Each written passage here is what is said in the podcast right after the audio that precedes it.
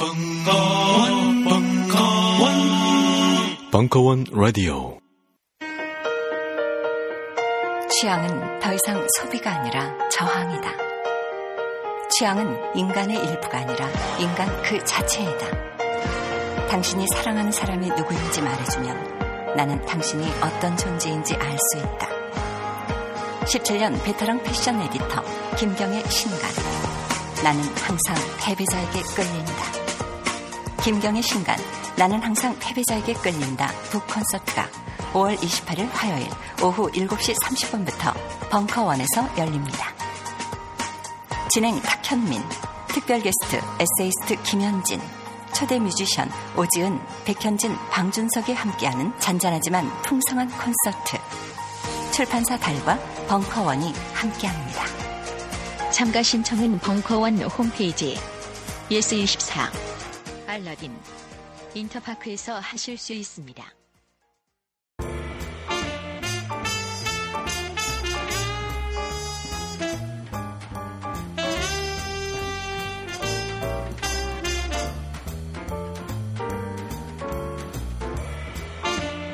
무려 철학 박사 강신주의 다 상담 하반신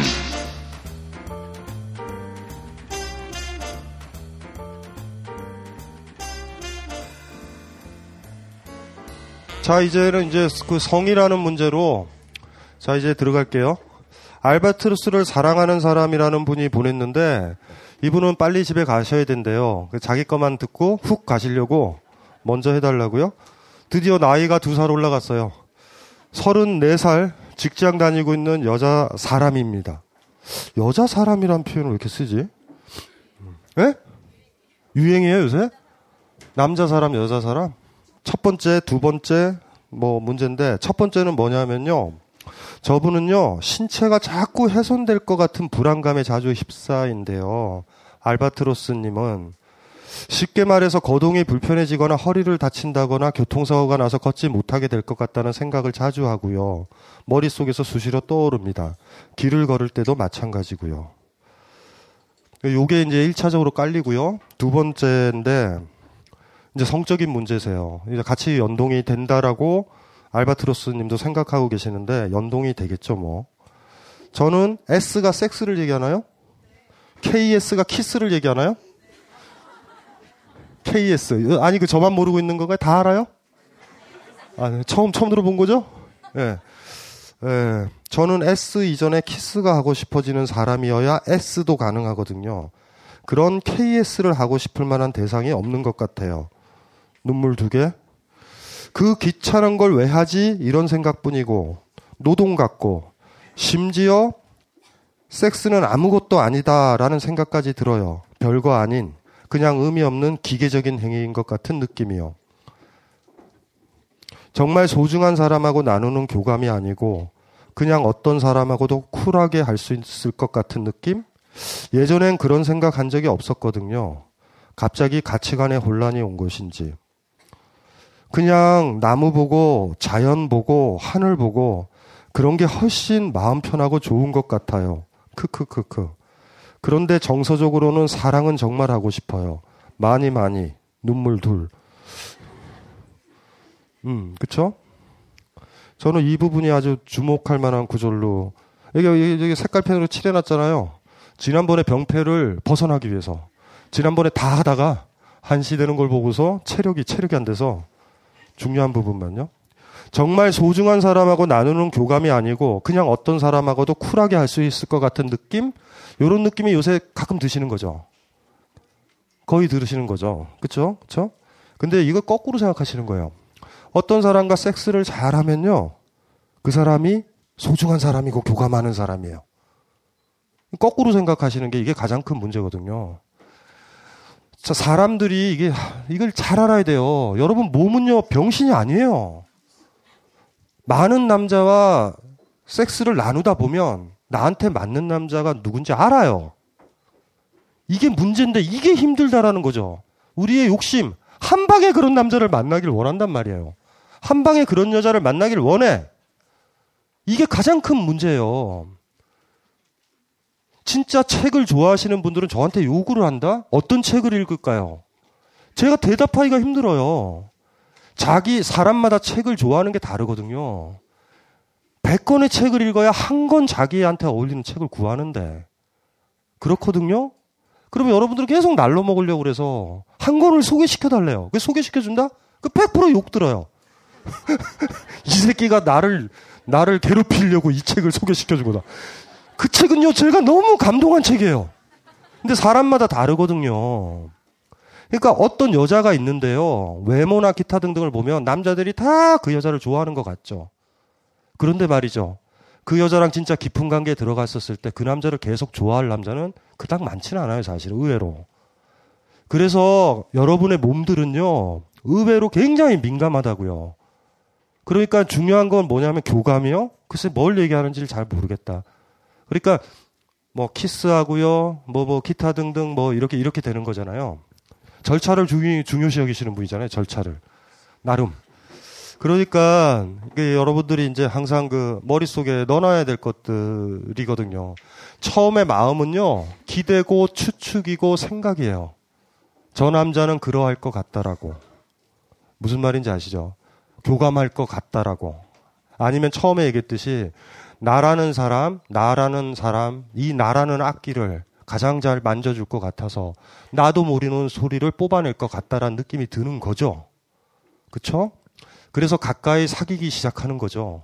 근데 젠장할 얘는요 바이올린은 커녕 드럼도 연주 못할 아이예요. 나는 굉장히 민감한 바이올린이라서 웬만하면 소리가 안 나는데 얘는 내가 드럼이어도 소리 하나 못 내는 거야. 처음에 들었던 마음은 뭐예요 도대체? 처음에 들었던 마음, 이 남자면은 괜찮을 것 같다라는 그 마음은 아무 의미도 없는 거예요. 그런데 처음엔 시행착오를 거치죠? 그런데 말이죠. 그렇게 시행착오를 거치면 한 15번째 남자쯤 되면 알아요. 거의 맞아요. 안목이 딱 생기는 거예요. 그러니까 나머지 부분들에서 엄청난 시행착오를 거쳐야 돼요. 그래서 여기 계시는 지금은 좀 아시죠? 네. 소심하게 한마디 하셨어요? 네 라고. 그러니까 지금 중요한 거는요. 한번 이렇게 기대를 했던 것들이 뜻대로 안 될 때 좌절하지 마세요. 마음이 먼저고 이런 건 아니고요. 처음에 마음은 추측이에요. 그 예상은 항상 틀릴 수 있을 거예요. 아마추어들은. 이곳이 제일 좋은 여행지라고 생각을 했지만 아닐 수 있거든요. 그런 것처럼. 부족해서 그런 건가요? 심하게. 나름대로 있다고 생각하는데. 나름대로요? 경험치가 있다고 생각하는. 나름대로 경험치가요? 경험을 하면 뭐예요? 경험에서 못 배우는데. 정확하게 생각하셔야 돼요. 정확하게. 그리고 뭐냐 하면 자기 감정과 자기의 전체 실존이라고 그랬잖아요. 몸이. 그거를 속이지 마세요. 그걸 잘 봐야 돼요. 이게 좀 힘든 문제예요, 사실은. 그래서 첫 번째 문제로 갑시다. 자꾸 사고 나려고 그러죠. 몸이 자꾸 없어질 것 같고, 사고 날 것 같고, 이렇다 그랬죠. 본인은요, 몸을요, 뭐라고 얘기해야 되냐면 막 소중하기도 한 거예요. 그러니까 소중한 건 없어질 것 같잖아. 그러니까 몸에 대해서 굉장히 많이 집중을 하시는 분이고, 그러니까 기대치는 굉장히 커요. 나의 이 악기를 환상적으로 울려야 되는데, 울리지 못하고 죽을까봐 두려운 거예요. 이게 진짜 바닥에는. 그러니까 더 조심스러운 거예요. 그런데 말이죠. 그 조심스러움이 소극적으로, 자기 자신에 대해서 의외로 소극적으로 변할 수도 있고요. 그리고 또 하나가 이런 경우도 있으실 거예요. 경험이 좀 있으시다 그러면 조금만 더 같이 관계를 지속을 했다라면 더 부드럽게 멋진 연주자가 될 수 있는 남자도 빠져버렸을 거예요. 기대치가 높으니까. 아, 돌아보세요. 한번 만났던 남자들. 쭉. 그 중에 꽤 괜찮은 충분히 훌륭한 연주자가 될 수 있고 같이 나도 그 사람 연주하고 이런 관계가 될 수 있었을 사람이 있을 거예요. 어쩌면. 있죠. 후회되죠, 지금. 근데 기대치가 높아서 그래요. 많이. 그러니까 그 순간에 퍼펙트한 연주가 나와야 된다고. 어떤 연주자는요, 진짜 프로가 아니면 연주자 있죠. 음악의 비유를 든다면 최고의 바이올린 연주자는요, 감기 몸살 걸렸을 때 수준이 그 사람의 수준이에요. 변명의 여지는 없는 거예요. 그래서 뭐 저도 글 쓰잖아요. 제 글의 수준은 어떠냐면 글쓰기 더럽게 싫은 주제 때 제 능력이 발휘되고요. 감기 몸살 걸려서 나온 글이 제 글의 수준인 거예요. 컨디션 좋을 때 뭔들 못해요, 사람들이. 그러니까 그런 정도의 이렇게 남녀 관계나 몸에 대해서나 기타 등등 잘 알고 있는 남자들은 그닥 많지는 않아요. 의외로. 그러니까 그런 남자들을 그 비범한 사람을 만난 거죠. 사실은. 근데 대개는 악기가 연주자를 강요해야 될 때도 있어요. 그 그게 확신이 든다면. 음, 그렇게 하면 되죠. 그래서 뭐 나중에 헤어지더라도 그 남자는 나중에 가서도 뭐 훌륭한 사람으로 잘 살겠죠. 다른 여자랑. 뭐. 그러니까 굉장히 소중해 하세요. 그 몸이라는 거. 소중하게 하시는 분이고 기대치가 너무 크지 않았으면 좋겠다라는 생각은 좀 들어요. 너무 가도, 가도할 정도로 지금 들어오고 계시거든요. 그래서 그런 거고, 아까도 얘기했지만 몸이라는 거는요, 우리가 성적인 거에 집중하잖아요. 굉장히 성적인 거 집중하는데 그게 왜 그러냐면 성적인 게 금지돼 있잖아요. 많은 부분. 터부시 돼서 그래요. 그러니까 이 금지가 무화될 정도의 성적 경험이 여러분들이 쌓여야 된다라는 건 100%예요. 이건 중요한 거예요. 금지가 깨져야 돼요, 스스로. 여기서 금지를 깼다라는 이유로 희열을 느끼는 정도의 어리숙한 상태가 되면 여러분들 굉장히 힘들게 살아요, 앞으로도. 사회적인 거에 벗어나셔야 돼요. 사회적에 금지했던 거를 벗어나야 돼요, 일정 정도. 그런데 그렇게 했었을 때 처음에 잘못하거나 실수하다 보면 그래 그래 그래 그래서 사람들은 함부로 남자 만났다고 그냥 자는 게 아니라고 그랬구나 이렇게 후퇴할 수도 있어요 금지를 또 받아들이는 쪽으로 하지만 그렇게 안 받아들이고 그쵸 똑같은 거예요 그렇게 비교를 그렇게 하시면 안 돼요 그림 하나 좋다라는 거 판단을 내리려면 나한테 어울리는 그림이다를 판단하는 거라면 많이 봐야 되고 영화도 많이 봐야 어떤 새로운 영화 보면은 감이 잡히지 않나요? 이 영화는 괜찮은 영화인데 이렇게 되는 거 아니에요? 하물며 나 아닌 다른 것들은요 많이 봐야 돼요. 많이 경험해 봐야 돼요. 머릿속에서 오만 상상을 하는 건 전혀 도움이 되지 않아요. 하지만 그냥 막 살아보자. 이, 새, 이 새끼가 훌륭한 새끼일지도 몰라 막 자자. 이거는 아니에요. 절대 절대 그건 하면 안 돼요. 머릿속에 얘다라고 했었을 때예요. 얘다라고 했었을 때 좌절하라는 얘기죠. 뭐 그냥 지나가는 아저씨고 뭐뭐 뭐, 다, 다, 당신은 어떤지 봅시다. 이걸 이거를 얘기하는 건 아니에요 전혀. 그거를 그거를 하죠. 최선을 다해서 그 영화를 책을 집중해서 보는 거예요. 이 책일 가능성이 있다. 이러고 봐야 그렇게 하셨어요 진짜로? 이 남자다 했어요. 아니면 몇 번은 그런 거 있었을걸? 오늘 기분이 좋은걸? 이랬을 수도 있었죠. 진짜 진지하게 이 사람이다. 라는 생각이 들어서 최선을 다해가지고 거기 가서 좌절하는 이 경험이 쌓여야 된다라는 거예요. 그러니까 막 경험하는 거야. 막 닥치는 대로. 어, 강신주가 그랬는데 15명 정도를 만나야 한 명을 안다 그러더라. 자, 막 하자. 이틀에 한 번씩 한 달이면 해결된다. 이거는 아니에요. 이거 착각하시면 안 돼요. 이곳이 최고의 여행지다라는 느낌 속에 가는 거예요. 그런데 그냥 건성건성 건성으로 가서 나 15곳 갔어. 이제 좀 여행지를 알아. 이건 여러분한테 아무 도움이 안 돼요. 그러니 힘든 과정이죠. 최선이다라고 생각을 했는데 또 좌절하고 최선이라고 생각했는데 또 좌절하는 거예요. 이 과정이 10번 이상 정도 쌓여야 되지 않을까. 전 10번이라고 그랬지만 책 같은 경우는 100권인데 100 100명이라고 그러기에는 좀 부담이 되니까 제가 겸손히 좀 줄여준 거예요. 10명 정도. 빠른 사람은 책 3권, 4권만 제대로 읽으면 그다음부터 책 보는 안목이 생기는 사람도 있어. 미령 곰퉁이는 더 많이 갈 수도 있어요. 그리고 한 60, 70대서야 알아요. 이제야 남자를 알겠구나.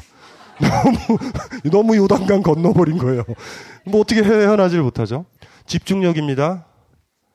어, 최대한 집중해서 이 남자다라는 사람과 관계를 지속하려고 그러고 거기서 환멸을 느끼든 좌절을 느낄 때 경험이라는 게 되는 거예요. 경험은 말이죠. 집중도를 가지고 했었을 때 경험이 되는 거지. 뭐 바람 분다고 그냥 그런 거 있죠. 내가 여기서 잘 지낼 수 있어 해가지고 막 장비를 갖추고 여행을 가서 고생을 하면 경험이 되지만 길 가다가 폭풍우 쏟아지고 이래가지고 나 폭풍우 경험했다? 아니 그게 경험이에요? 그냥 당한 거지. 그건 경험이 아니에요. 아무것도 못 배워요. 우리는 낚싯대를 들이울 때만 고기가 잡힐지 안 잡힐지를 알아요. 그리고 그곳에서 왜 고기가 안 잡히는지 아는 거예요. 그리고 그런 곳에서는 낚싯대를 들이우지 않아요. 이거랑 그냥 가만히 있어요. 고기 있네? 라던가 고기가 약간 미쳐가지고 공중에 뛰어가지고 육지로 올라온다던가 뭐, 뭐 이랬을 때 그런 건 아니에요. 경험은 수동적인 게 아닙니다. 경험에서 배운다라는 건 진지하게 있죠. 직면하는 거예요. 진지하게. 진지라는 말이요. 제가 좋아하는 말인데요. 참될 진짜에다가 소리개가 동물을 꽉 잡아챌 지자예요. 지자가. 꽉! 이럴 때 그게 뜨거운지 시원했는지를 알아요. 그때 배우는 거예요. 뜨거운 척 하는 게 아니라 꽉 잡아봐야 돼요. 아셨죠? 이 경험이 쌓여야 된다고? 대신 뜨거운 걸 잡는 순간 굉장히 뜨거워요. 어, 다시는, 다시는 만나지 않으리라. 이런 생각을 하겠지만 흉터가 나으면 요새, 요, 이제 웬만한 거 뜨거운 거 잡아도 별로 안 뜨겁다라는 이러면서 강해지는 거예요. 조금씩 조금씩. 보자고요. 왜 모든 거에서는 경험이 그리 쌓여 있고 실패도 많이 해놓고선 유독 사랑과 남녀 관계에 대해서는 그리 한 방에 끝내려고 그래요. 그래 여러분들이 그리 소심하니까 연애 중매회사가 판을 치는 거예요.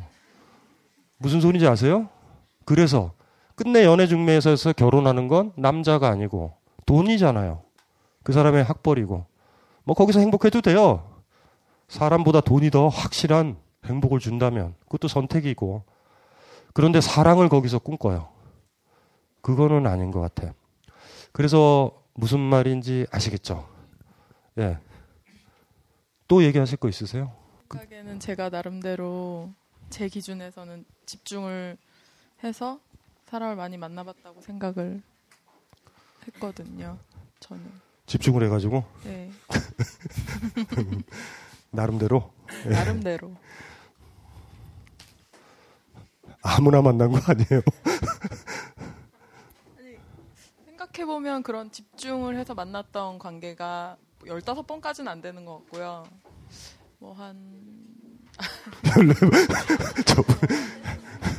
적절한테 뭐, 멘트를 이상한 걸 치네. 뭐 한, 예.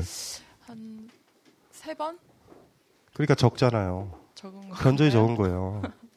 아주 가슴 아릴 정도가 10번 가까이 될 거예요, 어쩌면.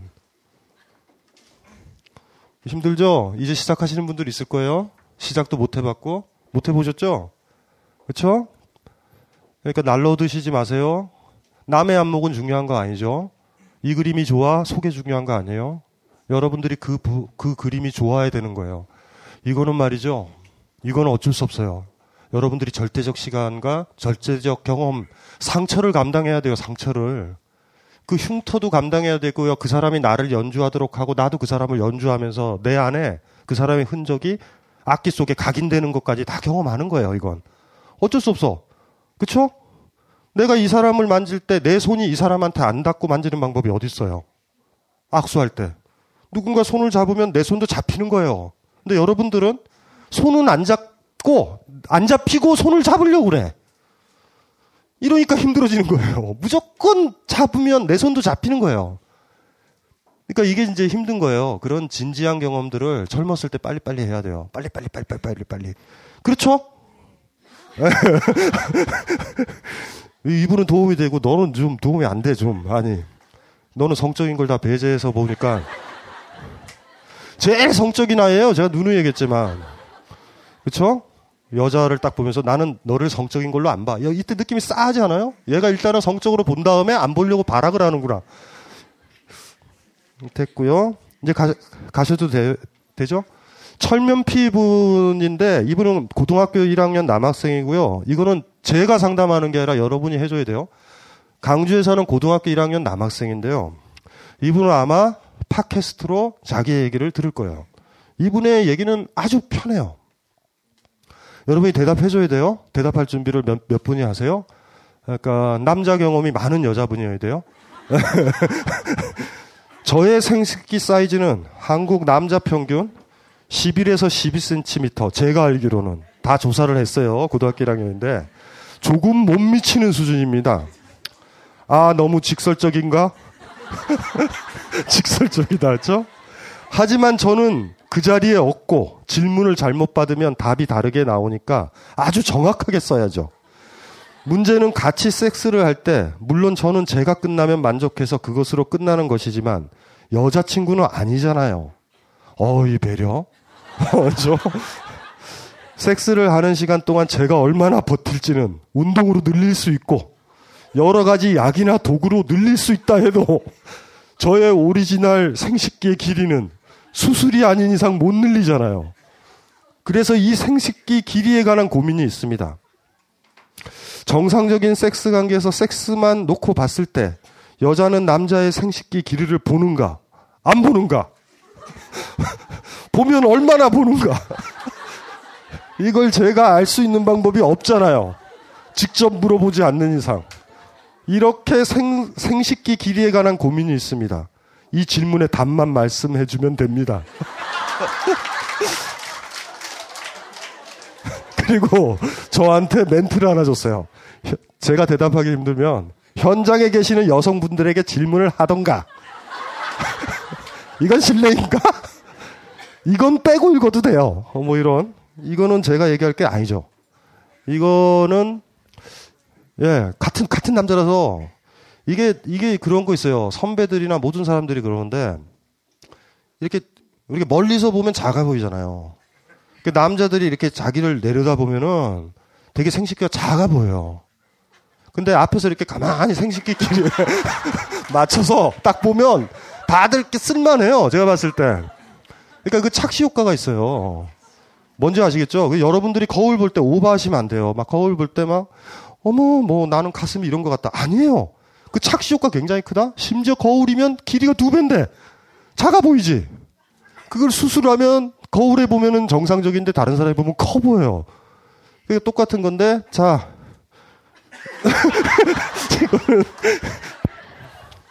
자, 일단은요. 여자는 남자의 생식기 길이가 큰지 작은지 보는가 안 보는가?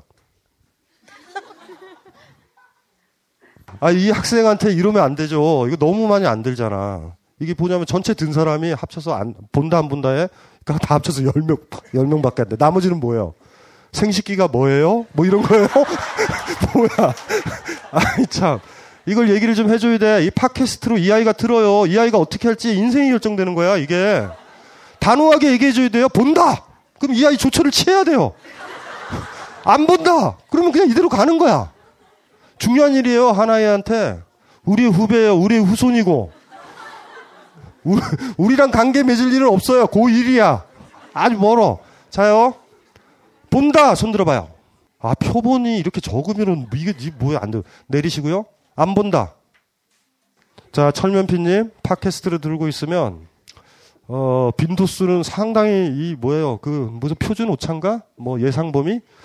뭐 그게 뭐 맞을 확률이 뭐 95%는 안 되고요. 한 30% 되는데 일단 안 본다라는 쪽이 좀 많아요. 두 배 정도. 이 철면피님이 끝났고 어, 아, 예, 이분이 있다요. 아, 이분 눈물 둘 아이디 눈물 둘. 어, 이렇게 소녀같이 예쁘신데 결혼하신 분인데요. 야, 이분 조심하셔야 돼요. 저는 이 시기만 되면 몸이 이상하게 반응을 합니다. 15도에서 20도씨 정도의 날씨에 살랑살랑 부는 바람이 얼굴을 스치는 이 시기가 되면요. 발정난 개가 됩니다. 여고생이 짝사랑하면 어떤지 아시죠? 밤에 잠이 잘 안 옵니다. 아이와 아이 아빠랑 같이 있을 때는 건조해지다가 아이와 아이 아빠가 잠을 자고 나면 심장이 뛰고 뜨거워집니다. 잠든 걸 확인하고 나면 Power to the People을 듣고 있는 저를 발견하게 됩니다. 다들 이러고 사시나요? 이런 건 별 문제 안 되는 건가요? 그냥 마음 가는 대로 지르고들 사시나요? 예. 저 건강하신 분이세요. 일단은 기본적으로. 굉장히 건강하신 분인데, 그쵸? 서른여섯. 아이 아빠 있고요. 아이 있고, 네 살짜리 아이 있고, 그쵸? 그리고 저 저기 저 부근 되시는 분이 네 살 연하네요. 그럼 지금 서른 둘. 예. 저는 이렇게 봐 이렇게 이렇게 생각이 들어요. 음. 그 우리 결혼 제도가 근본적으로 사실 문제가 있거든요. 그러니까 어, 이렇게 여론 조사를 해보면 부부 관계가 자동적으로 10년이면 말소가 돼야 된다 이런 주장을 하시는 분들이 있어요. 자동적으로 그- 그 자동적으로 말소가 되는 거야. 자동적으로 자동적으로 없어져요. 호적에서 그냥 부부 관계가 없어지는 거야. 그래서 뜻이 있는 부부들은 다시 연결하는 거예요. 뭐 이런 제도들을 얘기하는 이유가 뭐냐면 이상한 거거든요. 이게 사실은 이상한 거란 말이에요. 그러니까 하나의 사랑이 하나의 꽃이라고 그러면 꽃이 죽을 때까지 피어 있다라고 그러는데 벚꽃이 계속 피어 있는 거를 보셨어요? 그러니까 이거 자체의 기간이 사실 한 사람과 능숙하게 나도 아끼고 그 사람도 아끼는 관계가 얼마 정도 가야 될 것인가. 그래서 그 텀이 영원이다라는 텀으로 우리는 가는 거예요. 근데 우리가 어떤 약속을 하잖아요. 약속을 하는 거는 우리가 약속을 폐기할 수 있을 때 약속이거든요, 항상. 약속을 했을 때 완전한 구속이 된다. 이거는 사실은 약속이 이상한 거예요, 사실. 손을 두 사람이 잡았을 때 한 사람이 빼면 끝나는 거예요. 근데 이거는 이제 법적으로 우리가 강하게 구속을 해놨잖아요. 왜 우리가 저 눈물님을 보고 제가 왜 이 얘기를 하는지를 잘 모르겠는데 비슷한 느낌이 일단 든 거죠. 건강하신 거예요. 건강한 건데 지금 가족이 있고 남편이 있고 아이가 있고 이 틀에 계시는 거죠. 그래서 이 그림 자체가 어떻게 되는 거냐면 일종의 불륜이나 바람이나 뭐 이런 느낌들이 드는 거죠. 여기서 이제 근본적인 얘기를 합시다. 남 신경 쓰지 만- 말아야 돼요. 잘 살려면.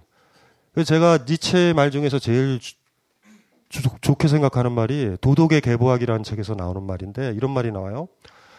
그 니체 책 중에 선악을 넘어서가 있죠. 아, 모르시는구나. 그 선악을 넘어서란 책이 있어요. 선과 악을 넘어가겠다는 거예요. 여기서 선악은 굿과 에빌, 이빌이거든요. 이빌 발음 맞, 맞아요? 이빌? E V I L. 에빌? 이불. 아, 죄송해요. 제가 86학번이에요. 저희는 해야를 안 했어요. 그래서 우리는 그냥 에빌이라고 읽어요. 에빌. 학교 선생님, 우리는 저 대학 입학할 때 보면 그 뭐요 그 글자 잘못된 거 그 시험 문제가 나왔어요. 그러니까 소리 내서 읽는 게 좋은 거예요. 묵음 읽어줘야 돼요. 예를 들면 TOMB가 무덤이죠. 툼이죠. 그렇게 읽으면 안 돼요. 오자를 유자로 바꾸면 우리는 속구니까 우리는 이렇게 외웠어요. 톰부. 그리고 하나는 더 외우죠. 비는 묵음이다. 복잡해요.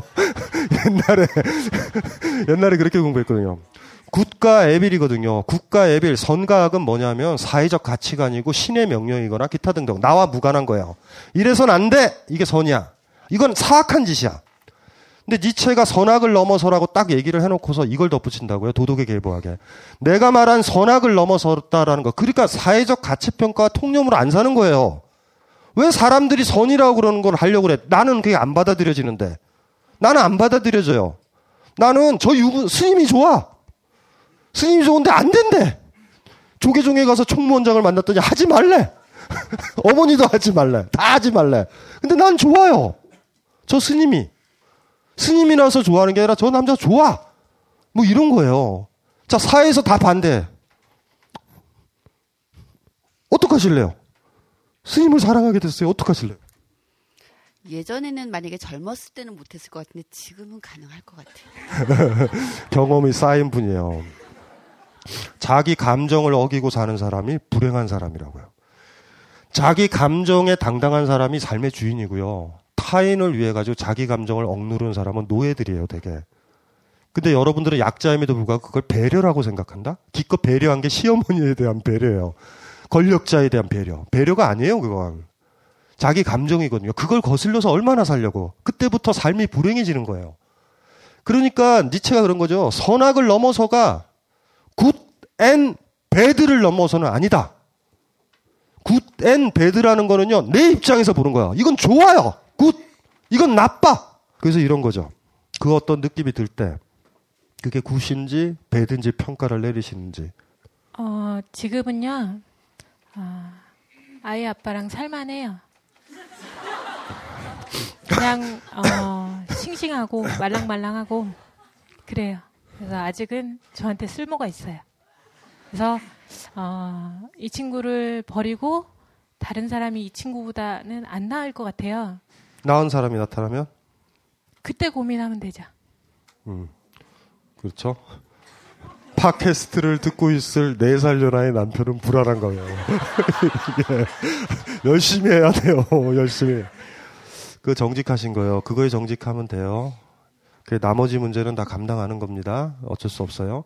그래서 니체가 국가 애비를 넘어가서 국가 배드를 선택한 사람 어차피 사회적 통념과 싸울 거 아니에요. 그래서 이제 그런 사람을 초인이라고 부르는 거예요. 초인이 더럽게 힘들죠. 어? 위베먼스라는 그 초인. 니체가 꿈꿨던 초인이요. 완전한 자기 삶의 주인. 다 지배하는 게 아니에요. 나의 국가 배드라는 판결, 판단에 의해서 산다. 그러니까 이 사람은 사회에서 손가락 하는 거는 중요한 게 아니죠. 그러니까 니체의 초인이 그런 의미예요. 의미 자체는.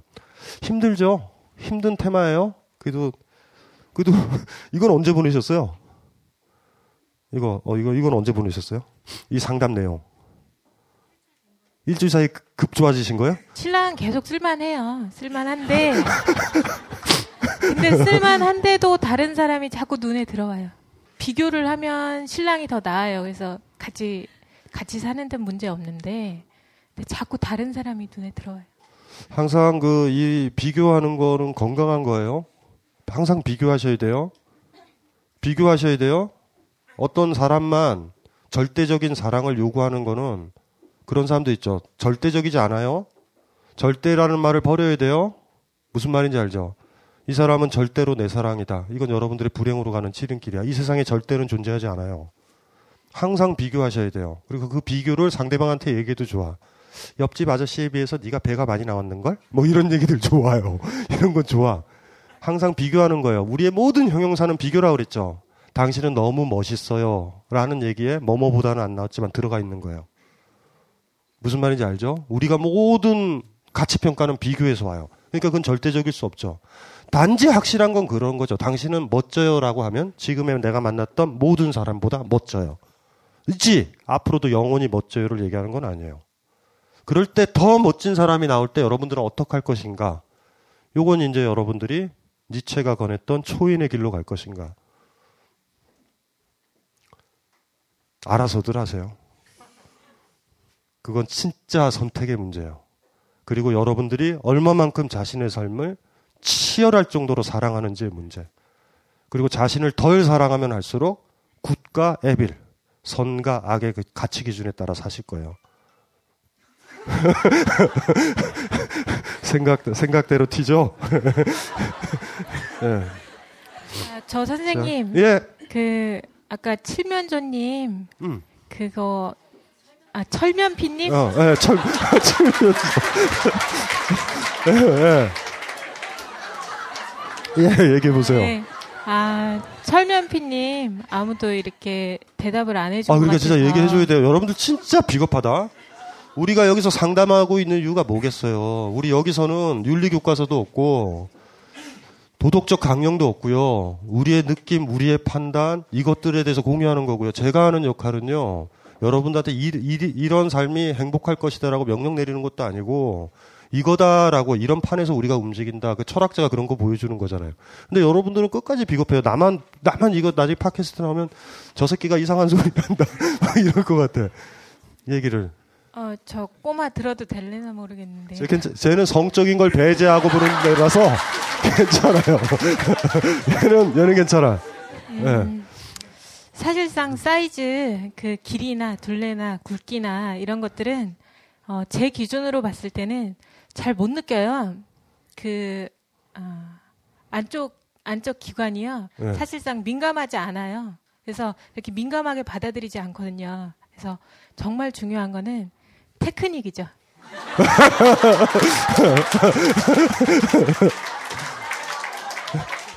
맞아요. 뭘 한다고 그래서요? 지금 세상에 남자가 한 분밖에 없는데 이분한테 테크닉이 무슨 의미가 있어요? 절대적이라는 말이 뭔지 아세요? 절대 상대가 없다라는 거예요. 이분은 절, 절대적인 남편 하나 있거든요. 비교를 안 하시는 거예요. 그러니까 그분의 테크닉이 뭔지 평, 평가를 내릴 수가 없는 거예요, 지금. 가만히 계세요. 철윤피님, 저기 저 저기 지금 지금 얘기가 나왔는데 테크닉이래요. 얘기가 나왔고요. 반대하시는 분요. 어, 반대 나왔다. 마이크 줘요. 마이크 줘요. 마이크. 마이크 주세요, 앞에 분한테. 자, 철면피님한테 한번 해주세요. 야, 철면피 복잡해진다. 네. 테, 테크닉을 뭐 한 상대한테 계속 사용을 한다면 뭐 수십 가지, 수백 가지를 익혀야 되는데 한두 가지의 테크닉을 그- 꾸준히 사용한다면 질리잖아요.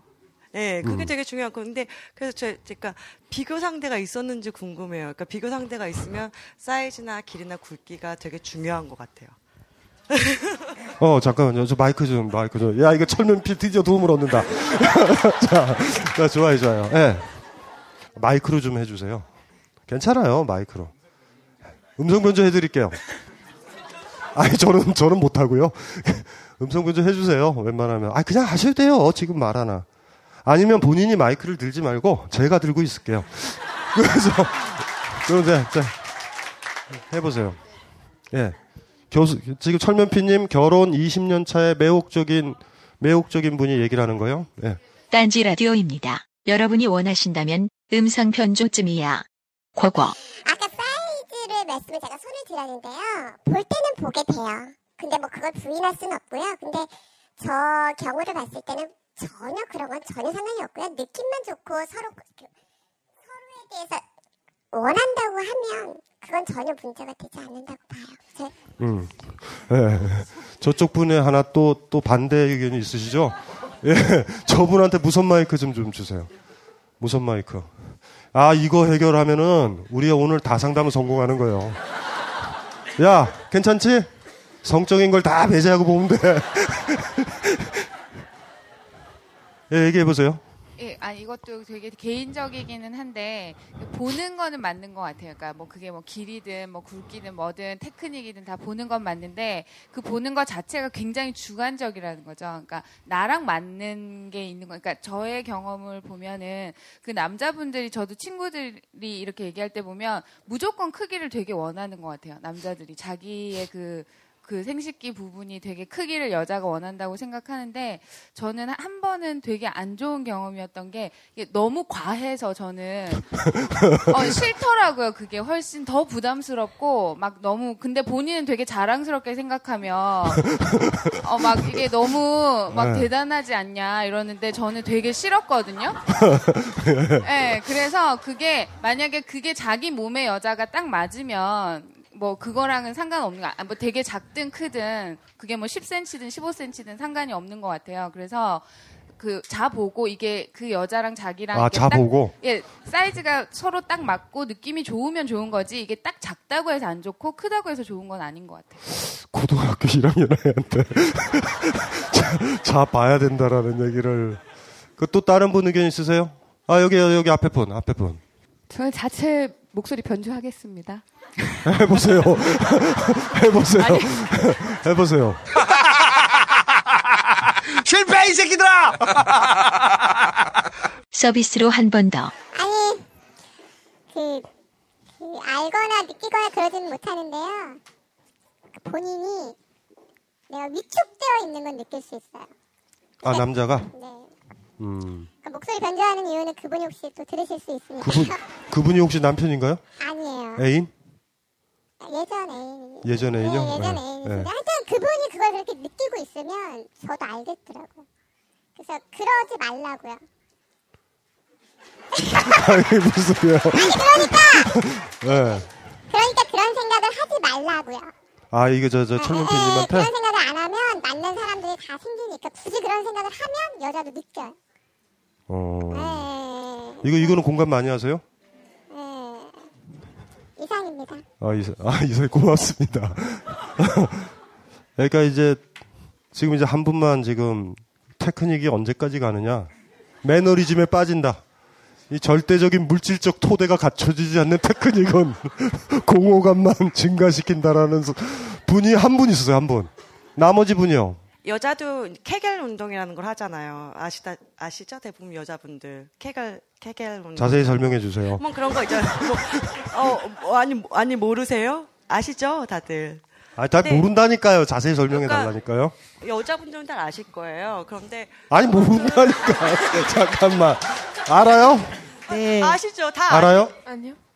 몰라요. 아마 아시 아이, 모르는 분들 있어요. 뭐 남자분들도 그게 그러니까 물리적으로 뭐, 뭐 노력을 해야 된다고 생각을 해요. 만약 작다고 싶 작다 싶으시면 저는 그렇게 생각을 해요. 여자가 물리적으로 운동을 하듯이 그 물리적으로 노력. 아 그래서 저는 뭐 네. 그, 그런 얘기를 해요. 저도 저, 제 파트너랑 뭐 그런 얘기도 하는데 저 뭐, 그, 뭐 그냥 농담식으로라도 저한테 뭐 가끔씩 요즘 운동 안 해? 저한테 얘기를 하거든요. 그러니까 저희 같은 경우 굉장히 오래된 그 파트너십을 갖고 있는데 그런 게 되게 중요한 것 같아요. 그러니까 남자도 그렇고 여자도 그렇고 서로 물론 감정이 충만하고 서로 사랑하면 굉장히 그게 making love라고 하잖아요. 그게 사랑은 만들어지지만 그게 굉장히 오랜 시간 지속되다 보면 서로가 노력을 해야 되고 뭐 사이즈가 너무 작다 아니면 뭐 케겔 운동이 필요하다. 아니 근데 저 사이즈가 작은 사람은 물리적으로 어떤 노력을 해야 돼요? 뭐, 뭐 모르겠어요. 고등학생분한테 제가 이런 말씀을 드려야 되는지 모르겠는데 아, 얘기를- 여러 가지 방법이 있죠. 뭐 아, 여러 가지 방법이 아까 그 얘기했던 팟캐스트에 다 나오나요? 다 나와요. 예, 그, 그. 그 지금 어쨌든 철면피님은 이 얘기를 듣고서 의견이 아주 많은데요.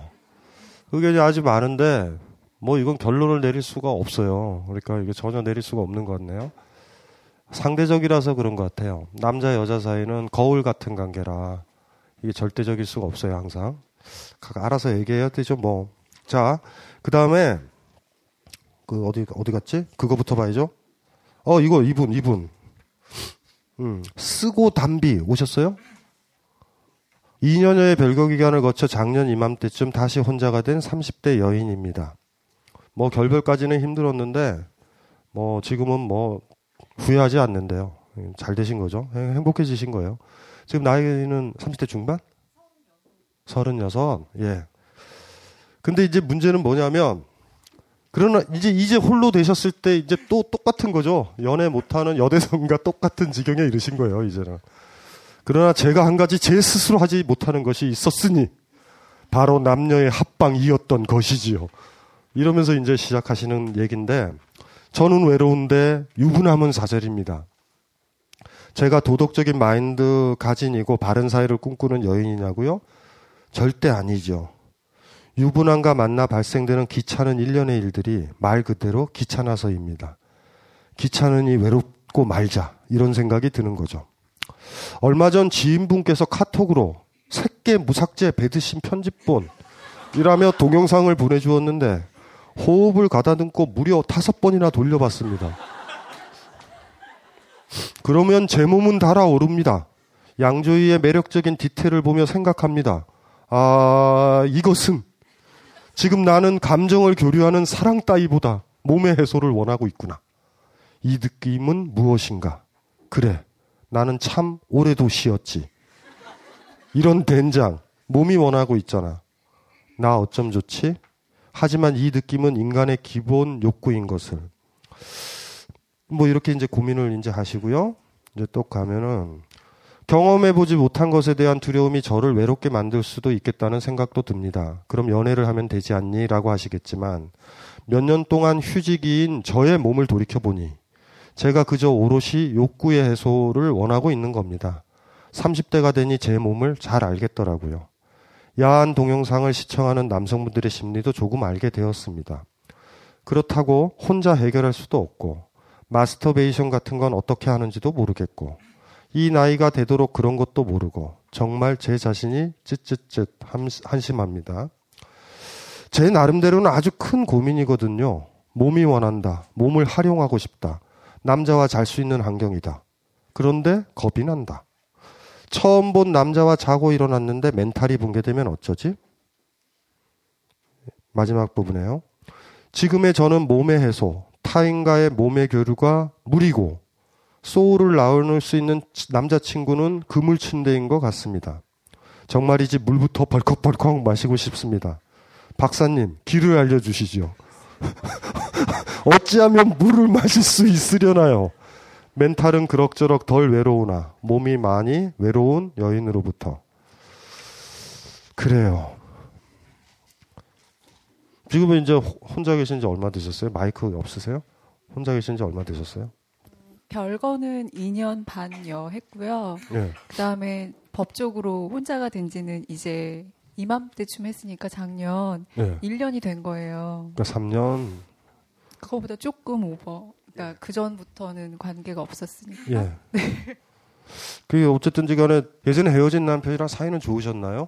음, 음, 어, 사이가 안 좋았긴 했는데요. 뭐, 성적으로. 아, 성적으로 나쁘진 않았, 않았던 것 같아요. 그러니까 그게 이제 지금 네. 그 남편의 그 흔적이 상당히 많이 남아 있는데 남편분이 굉장히 커다란 선물을 주신 거예요. 헤어졌음에도 불구하고. 그러니까 이게 자기의 몸이 있잖아요. 여러분들 춤 안 춰보신 분들은요. 춤을 딱 배우게 되는 순간 내 몸이 이 춤을 출 수 있고 즐겁네. 이건 나중에 알게 되면 굉장히 후회돼요. 스피노자가 이렇게 얘기해요. 인간은 자신의 몸이 뭐 어디까지 할 수 있는지 전혀 모른다. 이게 에티카에 나오는 말이거든요. 이 말은 굉장히 소중해요. 우리는 악기거든요. 내 악기가 어떤 음까지 나올지는 모르는 거예요. 근데 저분 남편은 많은 걸 주신 거예요, 사실. 그러니까 그건 고마워하셔야 돼요. 근데 만약에 그 짧은 그 어쨌든 결혼 시간 동안 그러니까 어쨌든 육체적인 성적인 관계에 있어서 남편이 그래도 하지 못했다면 지금 다쳤을 거예요. 그러니까 남편분이 굉장히 많은 거죠. 그건 고마워하셔야 돼요, 1차적으로. 근데 문제는 이제 이거를 이거를 충족시킬 수 있는 거잖아요. 근데 지금 본인이 자각을 하기로는 어, 어떤 거냐면요. 지금 육체적 욕구신 거예요.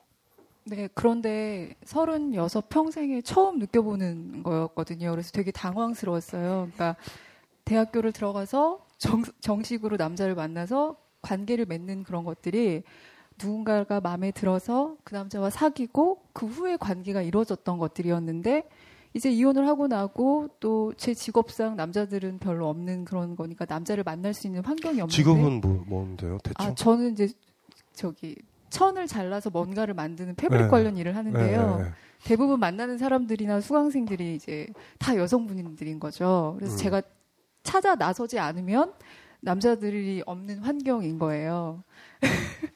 그런데 정말로 오롯이 저를 돌아보니까 제가 남자와의 뭔가 이렇게 감성이나 교류를 원하는 게 아니고 밤마다 몸이 외로운 거예요.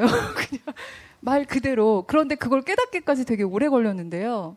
어, 되게, 되게 그 당황스러움? 뭐 이랬던 것 같아요. 아, 그러면 내가 이, 내가 이렇게 오- 몸이, 내 몸이 원하니 이 몸을 해소시켜줘야 하는 것인가?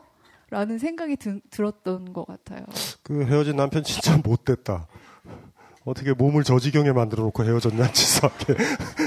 아이, 그냥 가만히 내버려 두지. 음이 나오는 거예요. 어떤 음이 하나를 지금 자각이 드신 거고, 그 결여감이 상당히 크신 거죠. 그 소리가 나와야 되는데. 그리고 또 하나가 이제, 어, 이거 좀 오해 여지가 있지만 제가 들어보세요, 들어보세요. 잘. 잘 들어보셔야 돼요. 오해 여지가 있어요. 오해 여지가 있는 거 가지고 꼭 오해한다? 오해 여지가 있어요? 그러니까 무조건 잘못 생각하면 여러분 잘못이야. 예. 남자 여자가 만나는 한번 패턴을 한번 봅시다. 자세히. 마음에 들죠. 그 마음에 드면 마음에 드면은요 성적인 암시는 들어가 있는 거예요. 남녀 관계에서 분명히 들어가 있죠. 들어가 있는데 절차를 밟아요. 우리는 일단은 괜히 만나서 커피를 마시는 걸 한 3개월. 그 다음에 괜히 한 아까 100일 얘기했죠. 그때 돼서야 또 대충 키스하고 영화 보러 가고 이런 걸 하잖아요. 그래서 이런 절차를 하나씩 하나씩 하나씩 밟아가서 마지막 부분에 성관계를 갖는 거잖아요. 우리 우리 이 절차거든요. 근데 중요한 거는 그 사이에 오만 상상력이 다 작동을 하죠. 그리고 이 절차를 뺄 때 성추행이 돼요. 그러니까 갑자기 얘가 대놓지도 않고 바로 만나자마자 내 가슴을 만져. 그런데 예를 들어 보면 어떤 남녀가 마음이 탁 동할 때가 있어요. 그러니까 아까도 얘기했지만 이 사람이 나를 연주할 수 있는 사람이다. 이런 느낌이 들 때 있잖아요. 그게 첫 만남서부터 들 때도 있고요. 오랜 관계가 지속돼서 10년 만에 들 때도 있어요. 어쨌든 그게 와야 되거든요. 그러니까 사실 그게 아까도 얘기했지만 진지한 확신이라는 게 그런 부분이잖아요. 그래서 이제 그렇게 되는데 지금 이제 경험이 이제 어쨌든 진지한 어떤 관계를 남편분이랑 보내신 것 같아요. 그러니까 여러 가지 이제 다른 것들의 이제 문제일 텐데 그러다 보니까 지금 핵심이 뭐냐면 저분은요 오해하시면 안 돼요. 저는 제가 봤었을 때 그걸 이제 아신 것 같아요. 뭐냐 하면은요 섹스를 가진 다음에 관계가 더 중요해요. 네, 그런 생각이 들었는데 제가 자라온 환경들이 그렇죠. 그런 것들을 막는 막았죠. 느낌이 들었는데 저는 거기에 이미 젖어 있고 네. 나의 머릿속에는 그건 안 된다. 유부남은 무슨 뭐 유부남들이 약간 대시를 해요. 하지만 이제 귀찮다라는 명목하에 조금 마음에 들어도 이제 이미 그걸 이렇게 지원해 버리는 거죠. 뭐 귀찮아. 아니야. 외롭고 말겠어. 뭐 이런 이런 식으로 왜 돼버리고 그만겠어? 이제 그렇게 되기도 하고 뭐 그런 것들이 약간 뭐 예, 그러니까 정말로 그 단어가 당황스러움 아니 내가 이 나이가 됐는데 이제서야 내 몸을 알았단 말인가 뭐 이런 느낌이 들었어요. 이게 네네. 그 이게 이게 이런 거예요. 어떤 사람이 어때 어때서 섹스라는 관계에서 차- 예? 섹스라는 관계에서 잘 못할 수 있죠. 나랑 안 맞는 건데 그 남자나 그 여자가 다른 남자나 다른 여자의 그러리라고 생각하지 마세요. 이게 묘하단 말이에요. 많은 사람들 중에 말 통하는 친구 만나기도 힘들듯이 나랑 같이 이렇게 몸이 맞는 사람들을 만나는 것도 또 더럽게 힘든 일이고 내 몸은 옆에 있는 여자친구랑 달라요. 그래서 우리가 아까 철면 피님한테 조언했던 거 보면 다 다르잖아요. 근데 예를 들면은 진짜 크기를 강력하게 원하는 사람은 철면 피님은 자질이 될 거고요. 테크닉을 원하신 분은 좀 괜찮을 거고 뭐 교감이 더 중요하다 그러면 철면 피님은 안심을 하시는 거죠.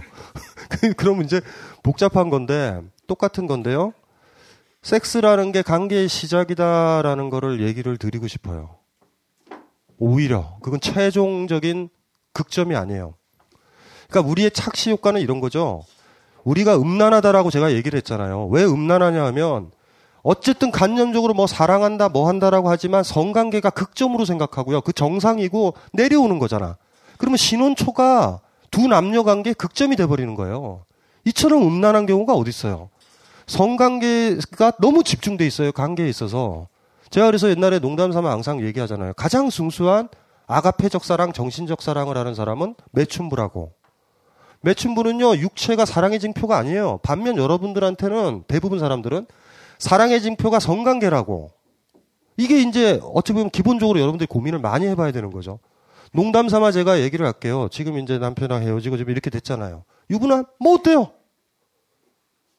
뭐가 어때요, 그게? 사실. 돌아온 싱글인데. 친구 조언이 맞아요. 귀찮아 보이죠? 하지만 유부남이라는 전제에 저분도 또 생각을 하고 있는 거예요. 결혼 상대자를. 나중에 못 간다라는 거죠. 결혼에 대해서 얘기할까요? 결혼은 언제 정당화돼요? 언제 정당화되는 것 같아요?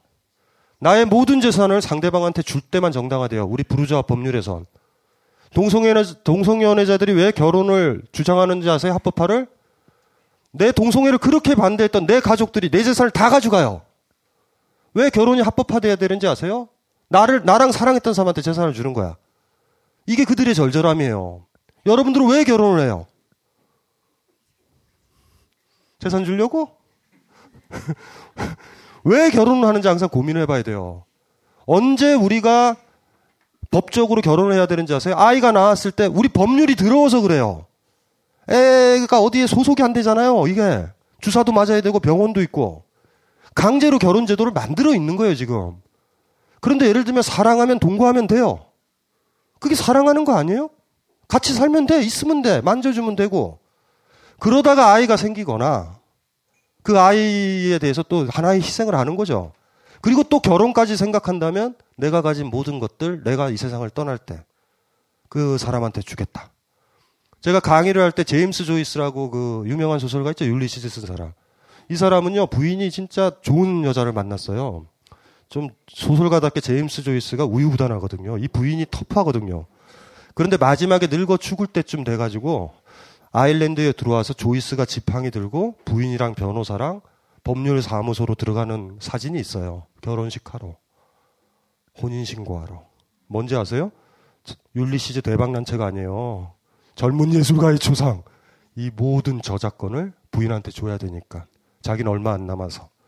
저는 그럴 때 결혼이 아름다워 보여요. 결혼은 주는 형식이란 말이에요. 근데 우리는 소유하는 형식이야.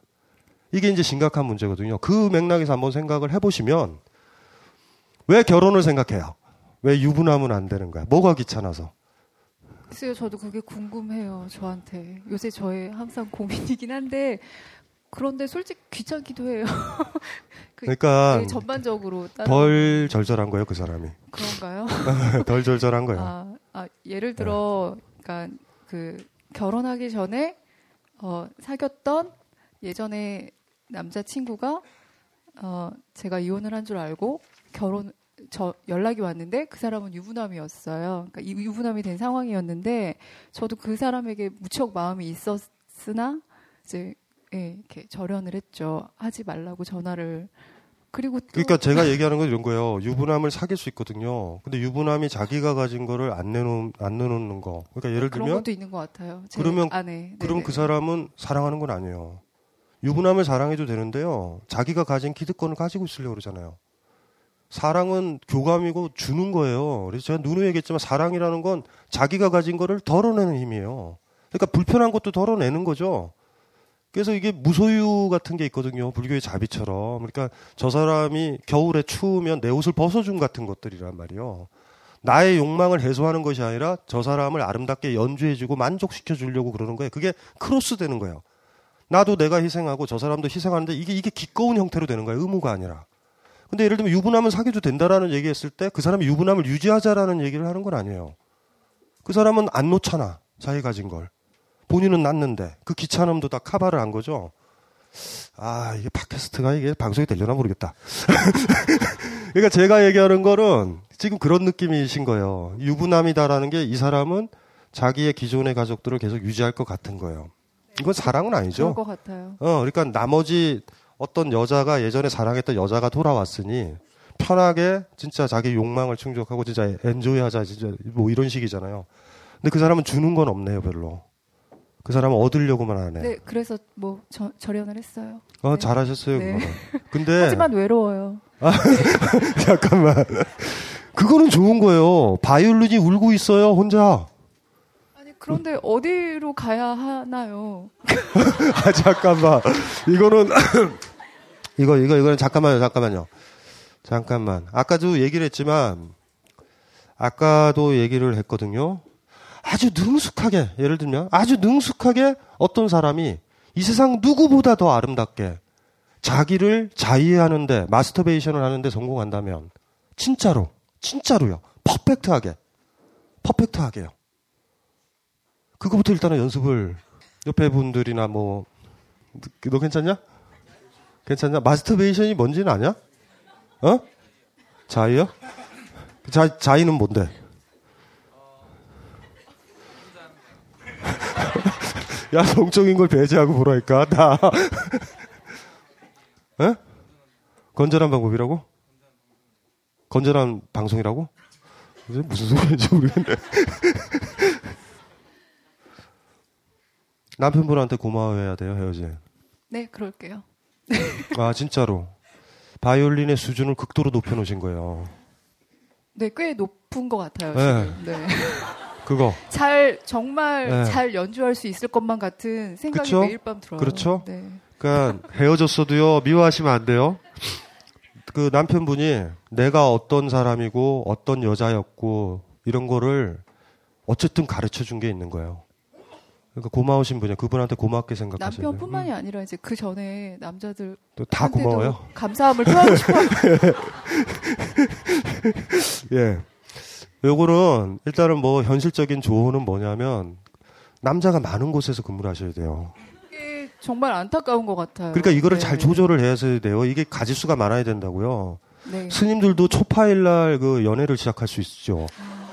그러니까 이게 이게 빈도수가 없으면 안 돼요 아무래도. 저희는 거의 서- 거의 여자분들. 뭐더 할 말 있어요? 저분한테? 저 이분, 이분 얘기 듣고 제가 갑자기 떠오른 게 있는데요. 예. 이제 벙커 이렇게 오셨잖아요. 지금 벙커 홈페이지를 가시면 다음 달에 돌싱 특집 벙커 미팅 있어요. 사실 예. 네, 거기 사실- 가시면 딱 좋을 것 같아요. 사실 네. 입금했어요. 그래요.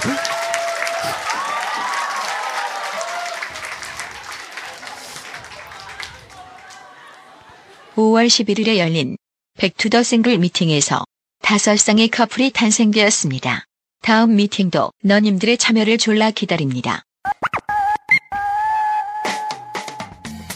스펙, 외모, 조건 따위는 묻지도 따지지도 않습니다. 본능 포텐 100% real 야생 버라이어티 벙커원 미팅 자주 하라는 원성을 더 이상은 모른 척 할 수 없어 6월부터는 한 달에 두 번 개최합니다. 국민 대통합의 새로운 길에 앞장서 듀오. 자, 자, 벙- 벙커는 대한민국에서 제일 음란한데요. 여기가 보면. 뭐, 여기는 뭐 안 하는 게 없다. 그쵸? 예, 자세한 디테일한 것들은 거기서, 거기서 다 해결을 하시고요. 한 가지 중요한 거는 누누이 얘기했지만, 어, 많은 곳을 여행을 다니듯이 그 많은 남자를 만날 수 있는 조건이 돼야 된다. 이건 뭐 이건 너무 안타까운 어, 것 이건. 절대적인 거죠. 예. 뭐 그건 어쩔 수 없죠. 뭐 더더 외로워지셔야지 움직이세요. 어, 더 절절해야지. 예. 그 다음에 그 드디어 그분이 나왔어요. 신주 딴지 찾으러 전신주에 올라간 강신주 누구세요? 아 저분이요? 아 이게 참 이게 거칠다. 그 저기 저 그 돌싱 특집에도 가입했었어요? 아 여기 나있어요. 여기서 해결하시려고? 이분 좀 노골적인데 그대로 읽을게요. 부모 자식 간의 정보다 더 끈끈한 정이 떡정이라고 하는데 얼마 전 사랑하지도 않은 여자와 육체적인 관계 유지 때문에 의무적으로 만난 적도 있습니다. 통통했지만 빠지지 않을 정도의 외모를 가진 그녀는 나에게 모든 부분에서 충실했지만 전 그녀의 육체를 원할 뿐 그녀에게 진정한 사랑을 주지 못했습니다. 사랑은 없고 섹스만 있는 무미건조한 이성관계. 눈물 둘. 제 자신이 왜 그러는지 고민도 많이 했습니다. 왜 난 육체적 사랑에만 몰두하는 것일까 하고. 나름 고치려고도 했습니다. 근데 마음 먹은 대로 되질 않더군요. 그 다음에 좀 건너뛰어서요. 이성 간의 만남에서 서로의 몸을 보여줄 때가 가장 아름답다고 합니다만 저는 그 어떤 가정 없이 몸만 탐하는 타락한 사람인 것 같아 괴롭습니다. 이성을 만날 때 그녀의 정신, 태도, 성격을 보고 오랜 만남을 가지고 싶은데 자꾸 몸에만 초점을 두고 또한 한 번 몸을 섞은 여성과의 만남을 그리 달갑게 생각하지 않는 저. 그로 인해 진정한 사랑을 하지 못하는 안타까운 저에게 이건 또 뭐야 한국의 디오네, 디오게네스 강 박사님이 뭐 따뜻한 조언 해주시기를 당부드려 이상 글을 마칩니다. 혹시 사연이 소개된다면 후반부에 소개해 주실 걸 부탁합니다. 뭐 한국의 디오게네스는요 무슨 그러니까 이분은 그런데 그 아까도 얘기했지만 그냥 우리 몸이 아끼고요. 우리의 정신이 그 소리들이고 소리에 대한 기억들이고요. 현에 말려 있는 친구 집에 가서 컴퓨터를 딱 치면 키보드가 그 친구의 손 터치에 적응이 돼서 뻐걱거리는 걸 느끼죠. 친구 컴퓨터를 치면 그런 것처럼 모든 것들은 그 흔적이 남아요. 눈에 보이지 않는 그런 것들이 정신이라고 할 수도 있죠. 그러니까 중요한 거는 저는 그런 것 같아요. 진짜 사랑을 했지만 아직도 사랑이 섹스가 간념적이고 상당히 간념적이에요. 제가 봤었을 땐. 그리고 맞죠? 여기서 굉장히 많은 이분법들이 존재를 하잖아요. 그러니까 예를 들면 아직 마음에 드는 남자, 여자 죄송해요. 죄송해요. 그러니까 자기 몸 있죠. 남자도 몸이고 아끼거든요. 아끼거든요. 나의 소리를 가장 잘 내는 여자를 아직 만나지 못한 거예요. 그러니까 이게 진짜 심각한 문제예요. 이, 이 문제가 너무 심각하죠. 친구를 만날 때는 대화하고 뭐 하고 뭐 하고 뭐 해서 아 얘랑 만나면 되겠다 이런 안목이 생기는데 우리는 성적으로 너무 금기된 곳이라 일정 정도 좀 괜찮다라고 한다라고 그러면 관계를 사실 가져봐야 되고요. 어떤 남 여자가 있어요. 여자랑 잤어요. 너무 기분이 좋은 거예요. 그 여자도 기분이 좋고 나도 좋은 거예요. 그 여자랑 다음에 다시 사랑을 나누고 싶은 거거든요. 근데 지금 어떤 여자를 만났는데 그게 안 드는 거 아니에요. 안 드는 여자가 있다라는 거 아니에요. 그게 아니고 다음에도 하고는 싶은데 예. 근데 그게 계속 그냥 좀 뭐라 그럴까요? 그 질린다고 해야 되나? 음란해서 그런 거죠. 성적으로 정점에 이르신 거예요. 섹스가 시작이에요. 관계의 시작. 섹스는 관계의 시작이에요. 그 다음부터 이 사람이 조율사가 될 거냐, 내가 그 사람의 조율사가 될 거냐, 이걸로 가지고 가보는 거예요. 10년이든 몇 년이든. 제가 아까 10년 얘기를 한 게 그래서 그렇다고요. 시간이 지나서 변할 수도 있고 더 성숙할 수도 있는 거예요. 이 시간은 줘야 된다고. 어쨌든지 간에. 그 느낌이 있으면요. 섹스는 시작이거든요. 그래서 어떤 프랑스 작가들은 우리의 영화들은 보면요. 둘이서 막 수작 걸고 막 이렇게 얘기하고 토론하고 영화 보고 뭐 정치 얘기하고 이래요. 다 관심 없는 얘기예요. 끝내 가서 이제 나중에 사랑 한번 나누고 싶은 거예요. 그 느낌이 있는 거죠. 그래서 그 사랑을 딱 가면은 마음에 안 들면 거기서 극점으로 끝나는 거예요. 섹스는요, 종결이 아니에요. 죽음이 아니에요. 섹스는 시작이에요. 거기서부터 한 번에 어쨌든 그 어쨌든 관문이 한번 통과되는 거죠. 거기서 끝나면 거기서 끝나는 거예요. 왜냐하면 그때 또 거기서 끝나는 사람들은 머릿속에 섹스에 대한 굉장히 많은 간념적인 판타지들이 있는 거죠. 현실적으로 보니 그 여자나 그 남자를 통해 판타지가 이루어지지 않는 거죠. 그래서 끝나는 거예요. 그런데 그때부터죠. 우리 같이 이렇게 간념적으로 있죠. 서로 만나고 이야기하고 이러다가 간을 본다라고 그러죠. 이렇게 해가지고 마지막에 섹스가 종결이 되면 그런 분들이 있을 거예요. 사랑하는 사람하고 섹스를 해야 된다. 저는 모르겠어요. 그 말이 무슨 말인지. 섹스가 출발점인 거예요. 사실 어떻게 보면. 그게 출발점이에요. 종국이 아니에요. 그러니까 우리 사회 같은 경우는 너무 음란해서 신혼 초기 딱 끝나면 사랑이 식어요. 신혼 때 끝나는 거예요, 이게. 아니면은 어떤 성관계를 나눈 사이 되면 관계가 끝나는 거예요. 그다음부터 관계가 지속이 돼야 되거든요. 우리나라 영화들은 그렇게 되고 프랑스 영화들이 어떤 영화를 봤거든요. 첫 장면이 뭐냐면 두 남녀가 그냥 만나요. 열차 안에서 열차에 보면 침대 칸 같은 거 있죠. 두 남녀가 바로 사랑을 해요. 묻지도 따지도 않고. 그다가 영화는 끝날 때까지 성관계 한 번도 안 나와요. 왜냐하면 그건 중요한 게 아니에요. 그 다음부턴. 그렇다고 그래서 두 남녀가 성관계를 안 했다. 이건 아니에요. 여러분 몸을 보세요. 몸에 써 있지 않나요? 남자인 분들은 여러분 몸을 봐요. 그 몸에서 쓸데없는 부분들이 있어요. 여자가 없다면. 여자분들도 스스로 돌아봐요. 여러분 몸은요, 돌아보세요. 남자가 없다면 쓸데없는 부위가 굉장히 많죠. 이미 놀라운 일이 벌어진 거예요. 이 자연계에. 여러분들은요, 다른 존재가 필요해요. 몸 자체가. 다른 존재가 필요한 거예요, 일단은. 근데 문제는 뭐냐면 아까도 얘기했잖아요. 우리가 악기라고 그랬죠. 첫 연주요? 첫 연주에서 뭘 기대하세요? 어떤 소리가 나오른다고? 아무리 훌륭한 사람들요, 예? 바이올린 주자도요, 공연하기 전에 말이죠. 리허설 다 하거든요? 엄청나게 연주하거든요? 뭐 했다고요? 한 번 거칠지만 바이올린 한 번 딱 치면 소리 안 난다고 던진단 말이에요. 그때부터 시작인 거예요. 그리고 한 번 딱 했었을 때 느낌은 중요해요. 아, 나중에 소리가 잘 나겠다. 아니면 안 나겠다. 이런 것들이 거기서 결정이 날 거예요, 어느 정도. 그래서 그걸로 가보는 거예요. 그다가 해보는 거죠. 5년, 3년 했는데 소리가 안 나요. 그럼 어떻게? 바이올린을 바꿔야죠. 어떻게 할 거예요, 그거를? 섹스라는 건 시작이거든요. 관계의 시작. 나머지는 관념이에요. 나머지는 둘 다 판타지예요. 제가 아까 얘기했잖아요. 저 사람이 좋다라는 얘기와 실질적으로 나중에 관계를 맺었을 때 좋다는 다르거든요. 몸이 세계와 관계하는 거고 우리의 관념은 되게 과거예요. 여러분이 어떤 새로운 이성을 만났을 때 여러분이 내린 가치 평가는 다 옛날 남자, 옛날 여자와 관련된 거 아니에요? 그거 가지고 있는데 당연히 보수적이죠.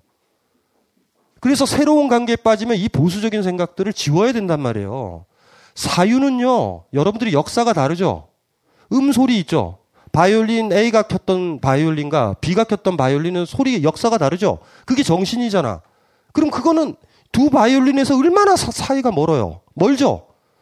저와 어떤 여자가 딱 만나면 저의 정신과 이 여자의 정신은요, 서로 환원 불가능할 정도의 과거에 잡혀 있어요. 근데 그, 그게 만났네요, 둘이? 뭔지 아시겠죠? 근데 이 판타지를 계속 두 사람의 관계에 투사를 한다. 이거는 심각한 문제가 벌어지는 거예요. 되게 이것 때문에 힘들어지거든요.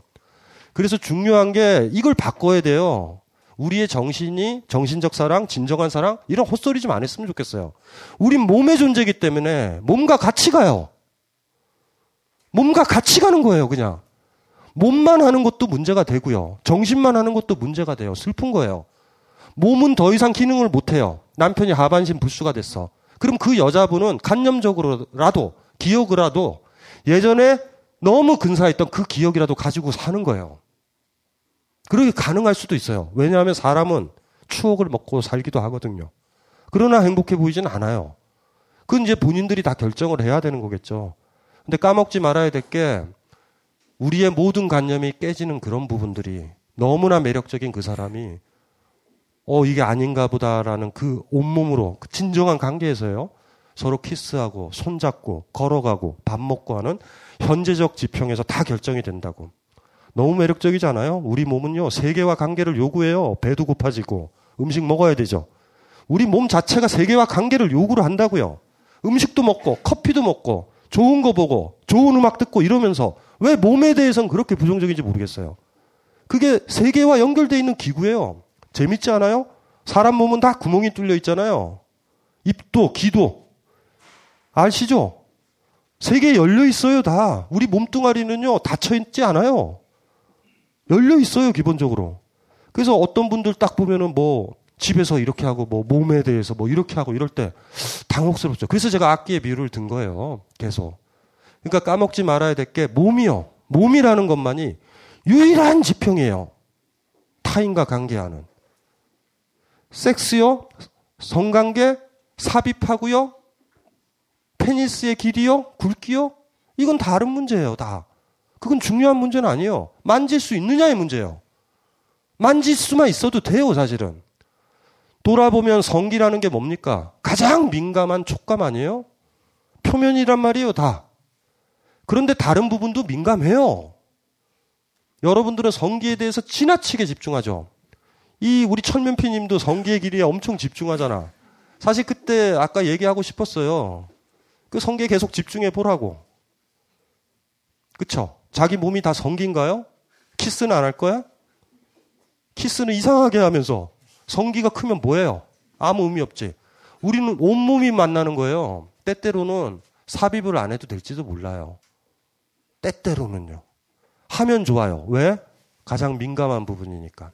하지만 민감한 부분 키울 수 있어요? 제가 아까 이분처럼 등을 긁으면. 우리 몸은 장난이 아니에요. 계속 만지면은 거의 민감해져요. 그런데 주어진 민감한 부분을 보통 성감대라고 그럴 뿐이라고. 우리는 계속 그 부분을 쓰게 되면 민감해져요. 우리 몸은 기억을 하거든요. 몸은요, 물질이 아니에요. 몸은 기억을 가지고 있고, 심지어 우리의 생각마저도 뇌 아닌가요? 뇌에서 시냅스가 연결돼서 기억하는 거 아닌가요? 치매가 뭔지 아세요? 신경세포가 붕괴되는 거예요. 운동을 많이 하고 수영을 많이 하면 내 세포가 시냅스라고 연결이 돼요, 이렇게. 연결이 됐다가 치매하면 이게 끊어지는 거예요. 정신이 어디 있어요? 정신은 우리가 말하고 떠들고 미리 예측하고 이런 거에서만 실현된단 말이에요, 대개가. 그러니까 정신적인 사랑, 완전한 사랑, 진정한 사랑, 이 얘기가 과거적이지 않아야 돼요. 사랑은 미래도 아니고, 과거도 아니고, 지금이에요. 사랑은 꽃을 피우겠다라는 게 아니고 꽃이 폈었다라는 게 아니라 지금 꽃을 피우는 거예요. 그래서 우리가 사랑에 목말라 하는 거고요. 사랑을 하면 현재에 살죠. 오늘이 행복하죠. 이게 사랑이거든요. 그런데 그, 그 수준은 몸이에요. 몸이라고요. 몸밖에 없어요. 우리의 최종 삶의 지평이죠. 사랑의 지평이고. 그래서 아까 순서대로 과거 경험 때문에 어떤 남자나 어떤 여자에 대해 정신이 판단을 내리죠. 가설인 거예요, 그냥. 그리고 키스도 하기 전에 막 얘기할 수도 있죠. 느낌이 서로 좋아서. 우린 영원할 것 같은 느낌이 든다, 얘야. 뭐 이럴 수 있어요. 상관없어. 그냥 뻐꾸기 날리는 거야, 둘 다. 느낌은 있는 거죠. 얘가 조율사 같은 거야. 하지만 둘이서 사랑을 하고 시간을 나누고 손잡고 가고 얼굴 쓰다듬어주고 머리카락 만져주고 할 때 불쾌하지도 않고 너무 기분이 좋고 뭐 이런다면 그 다음에 그, 그런 사람들은 다행스러운 거예요. 그리고 그 가정이 지속이 된다면 사랑하고 있는 거고, 만약에 그것이 어느 순간 악기 만지기를 그만둔다면, 조금 있으면 서로는 다 리셋이 돼버려요. 과거의 추억만 가지고 사는 정신의 동물로 다시 돌아와요. 정신 위험한 거예요. 간념에 말려들지 마세요. 여러분들은 계속 정신에 왜 말려드는지 아세요? 농담 삼아 얘기할까요? 아니 진담이기도 해요. 남자친구가 없어서 여자친구가 없어서 정신으로 몰입하고 진정한 사랑을 꿈꿔요. 기대처럼. 진정한 사랑, 영원한 사랑? 영원한 사랑은요, 시간의 문제가 아니에요. 제대로 연주가 됐느냐, 말았느냐의 문제예요. 영원히 울려 퍼지는 피아노 소나타가 뭐가 좋아요? 딱 40분만이지만, 소나타가 전혀 들어보지도 못하는 소나타가 나한테서 울린다. 그걸 사랑이라고 불러요. 제가 그래서 비유를 많이 들잖아요. 조화를 좋아하시냐고 여러분들은. 꽃은 피면 지는 거예요. 중요한 건 폈냐 말았냐요. 꽃이 핀다라는 거는요, 폈었다라는 것도 아니고 필 거다라는 것도 아니에요. 지금 현재 우리를 몰입시킬 정도로 지금 현재 있어야 되는 거라고. 그 지평이 어딘데? 몸이에요. 몸에서 지금 느껴져야 돼요. 과거 바다의 추억이 뭐가 중요해요? 지금 내 손에 들어있는 바닷물과 모래가 더 중요하지. 이 세계를 잃어버린 사람들이 꿈, 꿈을 꾼단 말이에요. 그래서 이거를 항상 조심하셔야 돼요. 우리는 그냥 몸의 존재야. 몸이 세계와 개방돼 있고요. 정신은 폐쇄적이다. 이걸 외우고 계시면 돼요. 몸을 생각할 때. 그리고 나머지 많은 고민하시는 분은 정, 정신이 너무 강하거나 에, 몸의 관계가 별로 원만치 않아요. 이러면 생각을 많이 해요. 미래에 대해서, 과거에 대해서. 한때는 그랬더라고. 이런 잡생각들을 한 방에 종식시키는 건 지나가는 어떤 이성이 여러분 몸을 살짝 건드릴 때 이건 뭐지? 나를 좋아하나? 그냥 스친 건가? 요럴 때 모든 게 정지될 거예요. 다시. 그때 다시 또 시작되는 거예요. 아무리 인류 역사가 몸에 대해서 폄하를 해도 여전히 마찬가지예요. 그래서 시작이 여기서 보면은 표현 좋아요. 부모 자식 간의 정보다 더 끈끈한 정이 떡정이라고 하는데. 아유, 자, 30대 중반인데 60대 언어들을 잘 써요. 예. 음, 진정한 사랑이요? 진정한 사랑? 글쎄, 진정한 사랑이란 판타지를 버립시다. 진정한 사랑, 영원한 사랑, 절대적인 사랑. 오직 그것은요, 기독교에서 요구하는 신에 대한 사랑밖에 존재하지 않는다라는 것. 품이 있읍시다. 신은요, 배신을 못해요. 인간은 배신할 수 있어요. 그래서 신이 우리를 질투한다고요. 까먹지 마세요. 우린 영혼이 아니라서 매력적인 거예요. 신의 사랑은 얼마나 덧없어요. 그 영혼이 피어 있고 안 죽는 그 존재는. 우리가 왜 근사한데요? 지잖아요, 우리는. 멋지게. 아름답게. 이게 여러분들이 가진 매력이에요. 그렇게 되고, 자, 자, 이제, 어, 벌써 12시다. 또 1박 2일이 돼버렸어요.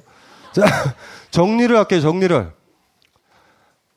한 사회에서 우리가 내가 구축됐고, 내가 집안에 살고 있고, 어느 조직에 살고 있고, 기타 등등 있죠.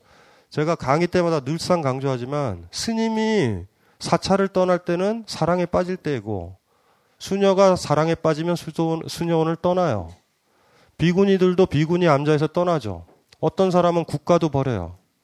한번 완전히 변하고 싶은가? 그럴 때 우리는 사랑이라는 게 그렇게 강력한 계기인 거예요. 부모님의 말씀을 어겨요. 다 어기게 돼 있어요. 오로지 어디에 집중하는지 아세요? 나의, 내 느낌에, 내 감정에.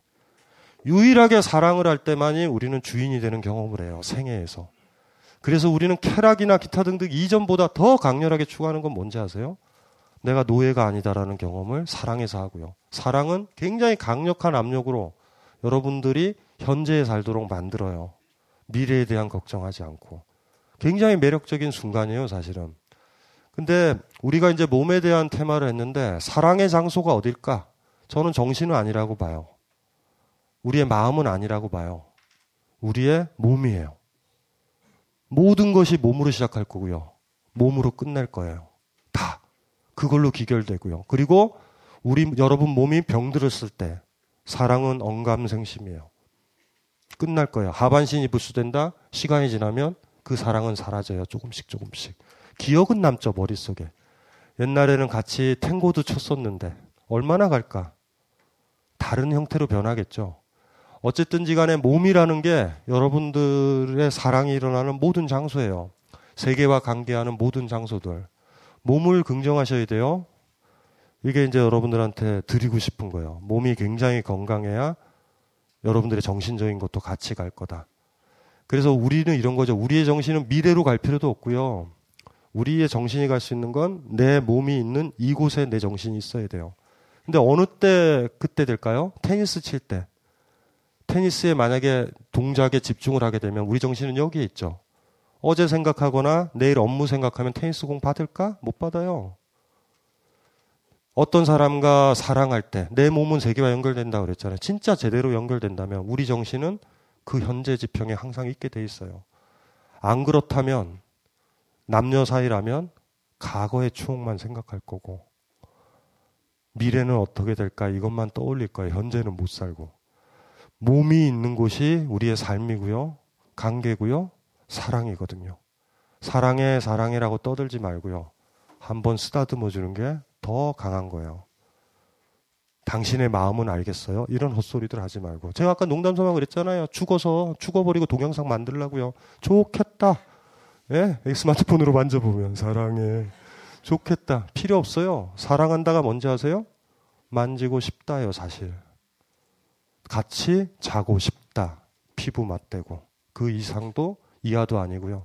피부 맞대기 싫다. 딴 방에서 잔다. 손잡기 싫다. 이러면 사랑하지 않는 거예요. 일고의 가치도 없어요. 나머지 이야기는. 추억이고 의무고 간섭밖에 없는 거예요.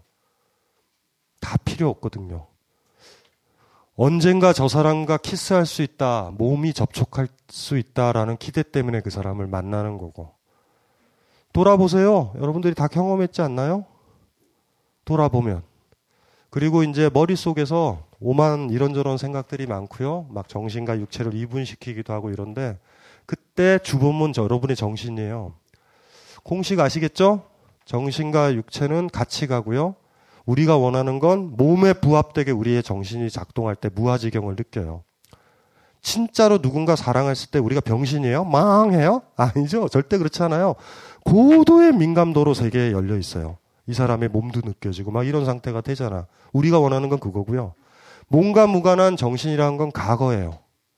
과거의 추억, 해상밖에 없어요. 그래서 사랑이라든가 몸과 관련된 담론은 몸은 현재적이에요. 영원한 현재.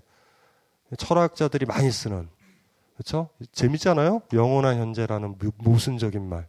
그런 지평의 시제가 있다라고 하더라고요. 자, 마무리해야죠, 이제 뭐. 아, 힘들어 죽겠어요, 매번. 오늘 도움이 되셨어요? 예, 그래서 많은 그 유학자들과 어르신들과 목사들의 얘기에 조심하셔야 돼요. 무슨 말인지 알죠? 몸을 지켜야 돼요. 인류의 역사가 매력적인 이유는 우리가 우리 몸을 우리 거고 내 삶이라고 긍정하는 역사였어요. 요 방향으로 가는 거예요. 그래서 오늘 사실 아까 우리 철면피님 얘기해서 많은 여자분들이 여자분들이 막 제안을 했잖아요. 테크닉이다 뭐. 사실 이런 얘기들이 지금 나올 수 있다는 게 전 너무 행복하고 좋아요. 우리 몸에 대해서 얘기를 하기 시작한 거예요. 일단은. 그리고 당분간 이 담론은 지속돼야 돼요. 계속. 계속 숙고를 해야 되고요. 이제 하나의 중고점을 찾았으면 좋겠어요. 몸은 세계와 관계하는 유일한 수단이에요. 정신은 관계는 커녕 잘못하면 관계를 끊어버릴 수 있는 보수적인 수단일 수도 있어요. 그래서 때때로 정신과 생각과 자아를 지우지 못하면 사랑에 몰입할 수 없을 거예요.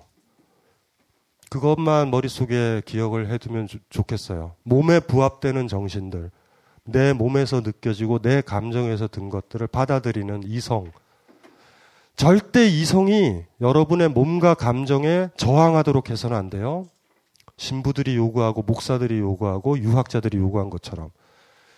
여러분의 이성은 언제 작동을 해야 되냐면 여러분 감정이 들 때 그 감정의 수위를 어떻게 조절할까? 그거에만 작동해야 돼요.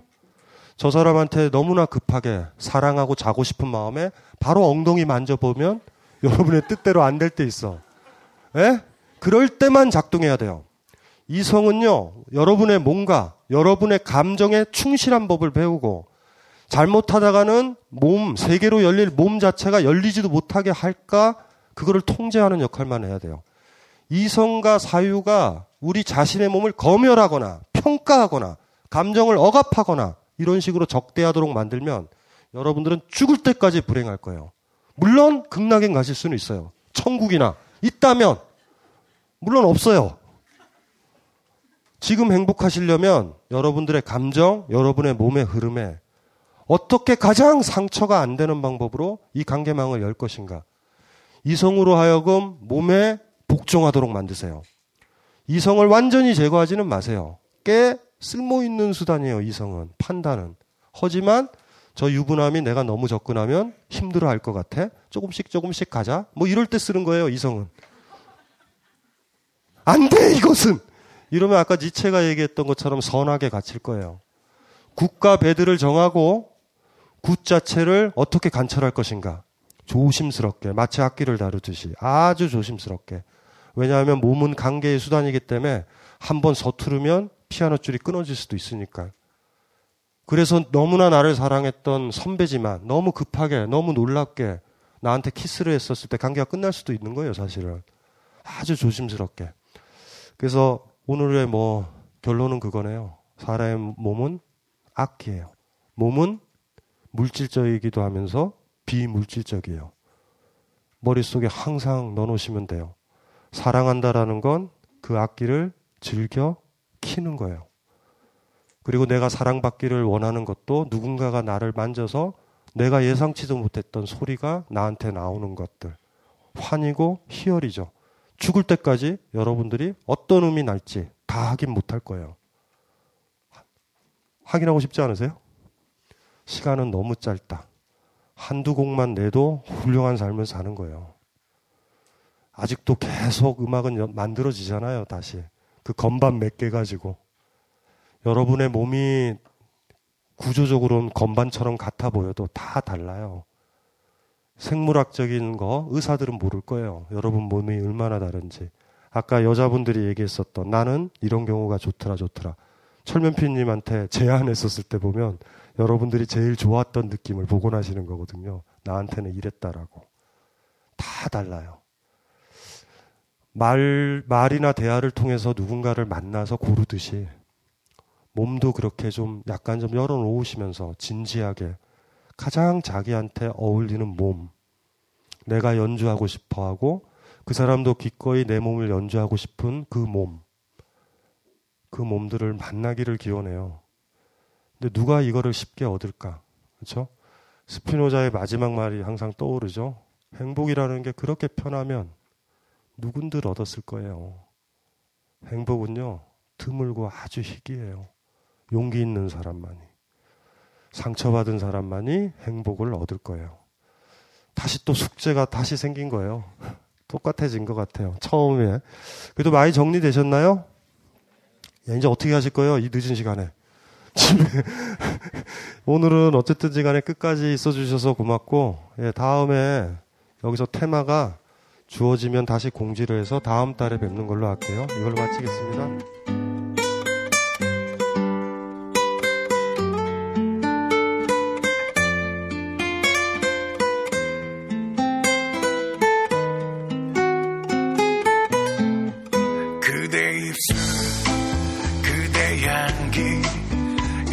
이제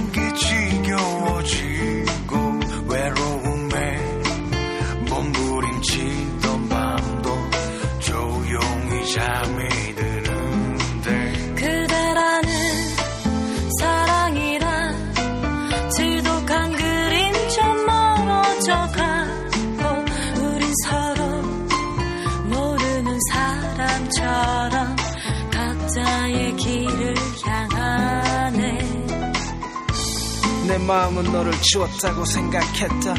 너의 웃음소리가 들리지 않아도 하루가 외롭고 심심하지 않았고 나한테 투정 부리는 사람도 없어서 피곤한 일도 줄었으니까 우리의 이별은 찜찜하고 서운하지 않을 만큼 완벽했다. 다른 놈과 키스하는 네 모습을 상상해도 아무렇지 않을 만큼 또 매일같이 부르던 애칭이 어색해져 본명을 부를 만큼 그렇게 내 마음속에서 너를 지워냈다. 하지만 비가 와서 세상이 축축해졌고 내 기분도 뭔가 야릇해질 때 혹은 술에 취해 끓어오르는 성욕을 주체하지 못할 때 내 몸은 습관처럼 너를 찾아갔다. 그리고 너 역시 기다렸다는 듯이 나를 반겼다 구름 같은 침대 위에서 우린 아직도 사랑하고 있는 것처럼 키스를 하고 서로의 옷을 벗겼고 내 입술과 가장 잘 맞는 너의 입술에 키스하며 내 손에 가장 익숙한 너의 가슴을 만지며 철길 위에 차단기가 올라가듯 난 흥분되어 갔다. 내 이마 위에서 진한 땀이 너의 얼굴로 떨어진다. 그대라는 사랑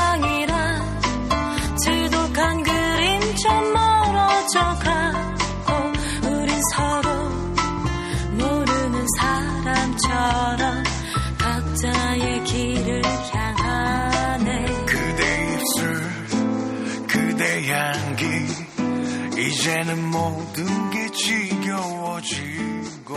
외로움에 몸부림치던 밤도 2013년 1월 민족 유일 정론 대단지일보의 역량이 총 집결된 궁극의 컨텐츠 모음집이 탄생했습니다. 미생, 이끼, 야호 등으로 이미 만화가의 정점에 선 윤태호가 그의 인생 최초로 만평연재를 결정한 잡지. 네이버 웹툰에서 S라인, 살인자 오난감을 연재하며 천재 작가의 등장이라 불리운 꼬마비의 신작을 유일하게 볼 수 있는 잡지. 위대한 캐치비로 일찌감치 대한민국을 뒤흔들어 놓은 강도화가 SF 섹스 향토 환타지 존슨의 단독 연재에 들어간 그 잡지. 재난 국가의 필수 생존 교양서 더 딴지는 마켓.딴지.com에서 바로 구입하실 수 있습니다. 안 사면 확 망해버릴지도 모릅니다. 벙커원, 벙커원, 벙커원 라디오.